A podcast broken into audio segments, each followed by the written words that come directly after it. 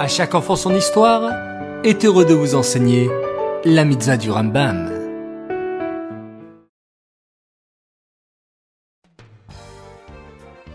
Tov les enfants, j'espère que vous avez passé un excellent Shabbat et que vous êtes en pleine forme pour redémarrer une nouvelle semaine d'études du Rambam.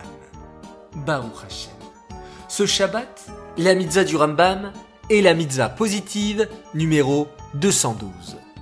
Il s'agit du commandement qui nous demande d'avoir des enfants le plus possible afin que notre peuple continue à grandir. Comme Hachem l'a promis à notre père Abraham, le peuple juif sera comme les étoiles dans le ciel. Rendez-vous compte de cette promesse fabuleuse des enfants? Pourrait-on compter combien il y a d'étoiles dans le ciel? Eh bien, Hachem a promis à Abraham notre père que nous serons un jour si nombreux qu'il sera impossible de nous compter. C'est pourquoi c'est une mitzvah essentielle d'avoir de grandes et belles familles avec autant d'enfants que possible. Car c'est ainsi, grâce à nous, que se réalise cette promesse d'Hachem faite il y a des milliers d'années.